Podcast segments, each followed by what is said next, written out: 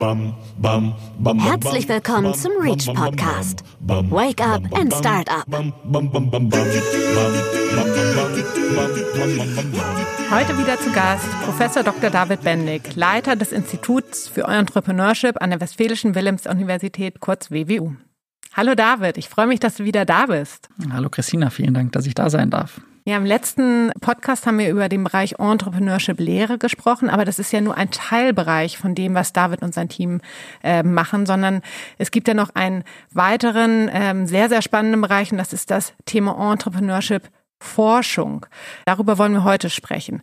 David, was kann man sich darunter eigentlich vorstellen? Ja, das ist, äh, ist eine sehr gute Frage, die man auch äh, gar nicht so selten hört, sogar auch von eigenen Kollegen, Kollegen. Ja, ist, ist Entrepreneurship über dem Fach? Ist das, ist das was, was man ernst nehmen kann? Und ich glaube, ja, vielleicht mal auszuholen für die Leute, die, die jetzt äh, nicht Wirtschaftswissenschaften studiert haben. Das ist, ich verstehe Wirtschaftswissenschaften so, dass es immer darum geht, um rationalen Umgang mit knappen begrenzt verfügbaren Gütern. Ja, also, also so, sozusagen, wir versuchen das immer ein bisschen effizienter zu machen, auch dort die Allokation.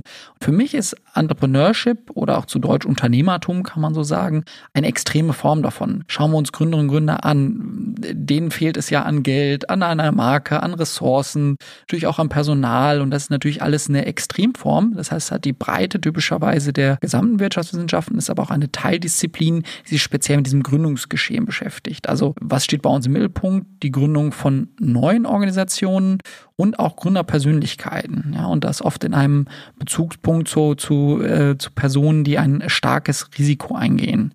Und wie kann man sich das vorstellen? Wie geht ihr bei der Forschung vor? Welche Schwerpunkte setzt ihr? Wie ist eure Herangehensweise? Mhm. Ich glaube, da, da gibt es verschiedene Herangehensweisen, wenn man jetzt so Entrepreneurship-Kollegen Kollegen vergleicht. Es gibt da eher normativere Ansätze oder empirische Ansätze. Ich würde mich jetzt eher zu jemandem der quantitativen Prägungen zählen. Vereinfacht gesagt, äh, wir arbeiten gern mit Daten. Ja, und äh, das ist auch eine gute Zeit, um damit zu arbeiten. Kann sich das so vorstellen. Heutzutage sieht man ja, dass die Unternehmerinnen und Unternehmer ja sehr viel übers Internet machen, beispielsweise über Crowdfunding-Plattformen wie Kickstarter ähm, oder auch, dass Entrepreneurship-Daten bei, bei Plattformen wie Crunchbase gesammelt werden werden. Man sieht ja allein schon, äh, der Laie sieht ja viele neue Amazon-Shops und, und dort gibt es verschiedenste Möglichkeiten, an, an Daten zu kommen. Und unsere Aufgabe ist, diese, diese repräsentativ zu sammeln und dort neue Erkenntnisse daraus zu gewinnen. Was kann das zum Beispiel sein? Ein Thema, mit dem wir uns beschäftigen, da gab es so ein, ich glaube, Manager-Magazin-Artikel, der war das Can You Buy Cool? Ja, also kann ein etabliertes, großes, altes Unternehmen, können jetzt aber ein Startup kaufen und sind die jetzt, können die jetzt auch dann genauso erfolgreich sein und genauso cool und das klappt dann natürlich oft nicht immer mit der Integration. wir versuchen zum Beispiel zu verstehen, äh, wie kann das besser funktionieren, dass zum Beispiel, als wir gerade den Fall hatten, dass äh, Dr. Oetker Flaschenpost kauft, aber dass das auch gut funktioniert mit der Integration und ich sag mal, dieses Coole auch bleibt, denn das ist ja auch das, was diese äh, Unternehmen erfolgreich gemacht hat und das besser zu verstehen, da wissen wir noch sehr wenig drüber. Das ist ein Teil unserer Aufgabe. Und welche spezifischen Professuren habt ihr bei euch im Bereich Entrepreneurship? Ja, da, da, da muss man vielleicht nochmal unterscheiden, was es bereits gibt. Und das sind jetzt äh, viele Kolleginnen und Kollegen, die jetzt nicht unter der Denomination Entrepreneurship arbeiten, aber doch an, an Themen, die man dort an der Schnittstelle zu Innovation und Unternehmertum durchaus so sehen kann. Also da, das beobachte ich bei vielen Kolleginnen und Kollegen. Ähm, da gibt es beispielsweise Professor Philipp in der Biotechnologie oder auch Professor Leker in der Wirtschaftschemie, die quasi schon Innovationsthemen arbeiten. Jetzt ist es aber so, dass wir sagen wollen jetzt, äh, oder die WWU sich dazu entschieden hat, dort, ähm, dort noch dedizierte Entrepreneurship-Professuren zu besetzen, auszuschreiben. Und neben meiner Einführung jetzt 2020 haben wir jetzt zum Beispiel den Kollegen Stefan von Delft von äh, Glasgow gewinnen können, ähm, der sich auch mit Chemie und Unternehmertum beschäftigen wird. Und äh, ja, wir hoffen noch hier weitere Kolleginnen Kollegen gewinnen zu dürfen, aber auch bestehende Kollegen äh, für das Thema Entrepreneurship zu begeistern. Und was ist eure Zielsetzung im Bereich Forschung, Entrepreneurship? Ja, am Ende ist so ein bisschen äh, das hehre Wort Erkenntnisgewinn immer in der Forschung das, was, äh, das, was uns alle treibt und bei uns natürlich konkretisiert über Unternehmertum und den Erfolgsfaktoren. Erstmal dieses Wissen zu generieren äh, und dann aber auch zu verbreiten. Also sei es in die Politik, sei es unter Unternehmerinnen und Unternehmern. Am Ende ist unser gemeinsames Ziel, was wir alle als Akteure haben, mehr Wohlstand zu schaffen. Das ist natürlich keine direkte Implikation aus der Forschung, aus dem Erkenntnisgewinn, aber dadurch, dass wir vielleicht Dinge erkennen, die helfen, effizienter im Alltag zu sein, können wir da auch einen kleinen Beitrag zu leisten.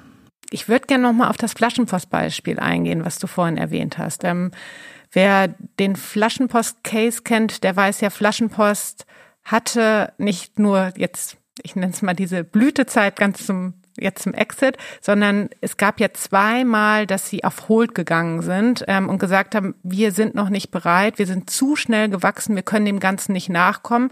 Es hat sich ausgezahlt. Sie haben es ja geschafft, ihr Geschäftsmodell so zu verändern, dass sie den Gegebenheiten des Marktes wieder gerecht werden konnten. Ist sowas ein, ein Teilbereich, das, das ist ja etwas, was viele Startups als solches umtreibt und ein großes Problem bestimmt bei vielen Startups ist.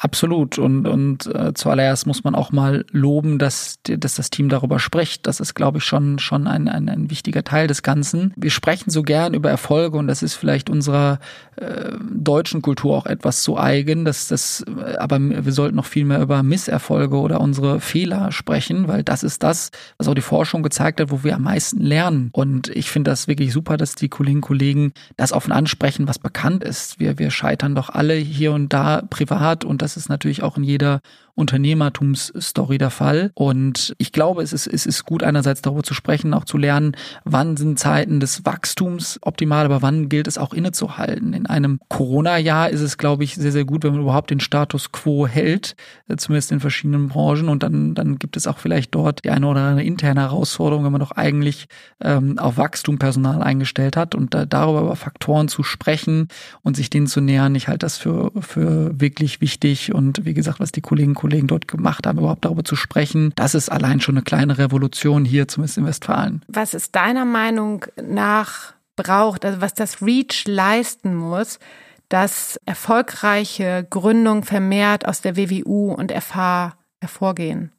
Ich glaube, der, der erste Punkt und ein Punkt, an dem ich auch sehr stark aktiv bin, ist, wenn wir so sozusagen äh, sagen, was ist der erste Kontaktpunkt, dann ist überhaupt Bescheid zu wissen, was wir jetzt so im Marketing-Slang Awareness nennen, ja. Also, da, da, dass es überhaupt das gibt, dass Unternehmertum eine Karriereoption ist, wie man das machen kann, dass der deutsche Staat, sei es auf Landes-, sei es auf Bundesebene, es wirklich stark unterstützt. Äh, das ist etwas, darüber zu sprechen, wie wir es, wie wir es heute tun, aber auch in Vorlesungen tun. Das ist, glaube ich, die, die, die Grundlage und etwas, wo ich auch zu beitragen möchte, was sehr, sehr wichtig ist. Weil es ist, ist, glaube ich, den, den Personen gar nicht bewusst, beispielsweise, dass ja unsere Lehre, aber auch unsere Gründerberatung, die wir liefern, dass das kostenlos ist, weil ähm, staatliche Stellen diese die Zahlungen beispielsweise der Coaches oder auch meine übernehmen um äh, dort keine Hürde einzuführen, die, ich sag mal, einkommensgebunden ist, sondern das, das frei zur Verfügung zu stellen. Das finde ich ist eine enorme Leistung dieses Sozialstaates. Und aber, dass es den meisten nicht bewusst ist, das finde ich schon ist eine, eine, ja, eine große Herausforderung. Und es ist eine Herausforderung, die wir jedes Jahr haben, weil in einer Uni, da sind, sind Studierende eine Zeit lang, im Bachelor-Master ist es eben noch kürzer denn je. Das heißt, wir haben zwei, drei Jahre Zeit, um immer wieder jungen Leuten klarzumachen, Unternehmertum ist, ist eine Option für euch und wir können euch dabei helfen. Das schließt gleich an meine nächste Frage an. Ähm, das ist eine Frage, die ich zukünftig allen Podcast-Teilnehmern stellen möchte. Was, was ist das eine, was du unseren Gründerinnen und Gründern mit auf den Weg geben möchtest oder unseren zukünftigen Gründungsteams? Wenn ihr drüber nachdenkt zu gründen, tut es.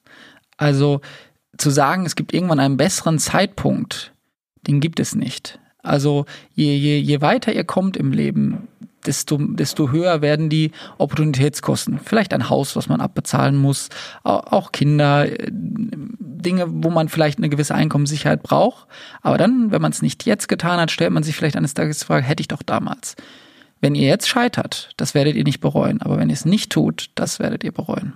Ja, und ähm, äh, danke dafür. Ähm, ich finde das sehr interessant, dass du das so ausführst, weil ähm, Thorsten, den hatten wir ja auch schon bei uns im ähm, Podcast drin und der gesagt hat, es ist halt, das Risiko ist jetzt in dem Sinne viel geringer, als es irgendwann als solches sein wird. Und selbst wenn es ich scheitern sollte mit dem Projekt, dann scheitere ich nicht mit der Aufgabe, die ich mir vorgenommen habe, sondern ich ziehe so viel Learnings als solches draus, die mich auf anderer Ebene weiterbringen und so viel Wissen, was ich daraus ziehe, was ich später für meine berufliche Laufbahn nutzen kann, dass man immer gewinnt. Das kann ich so nur unterschreiben. Lieber David, ganz vielen Dank für unser Gespräch über die Ausführungen im Bereich Forschung, Entrepreneurship. Ich wünsche dir und deinem Team ganz viel Erfolg beim Aufbau des Stuhls, beim Aufbau der, ähm, der unterschiedlichen Professuren, die ihr eingeplant habt und die noch kommen sollen. Vielen, vielen Dank. Vielen Dank, dass ich da sein durfte. Also seid mutig, macht was draus. Bis zum nächsten Mal. Das war der Reach Podcast. Create Future Together.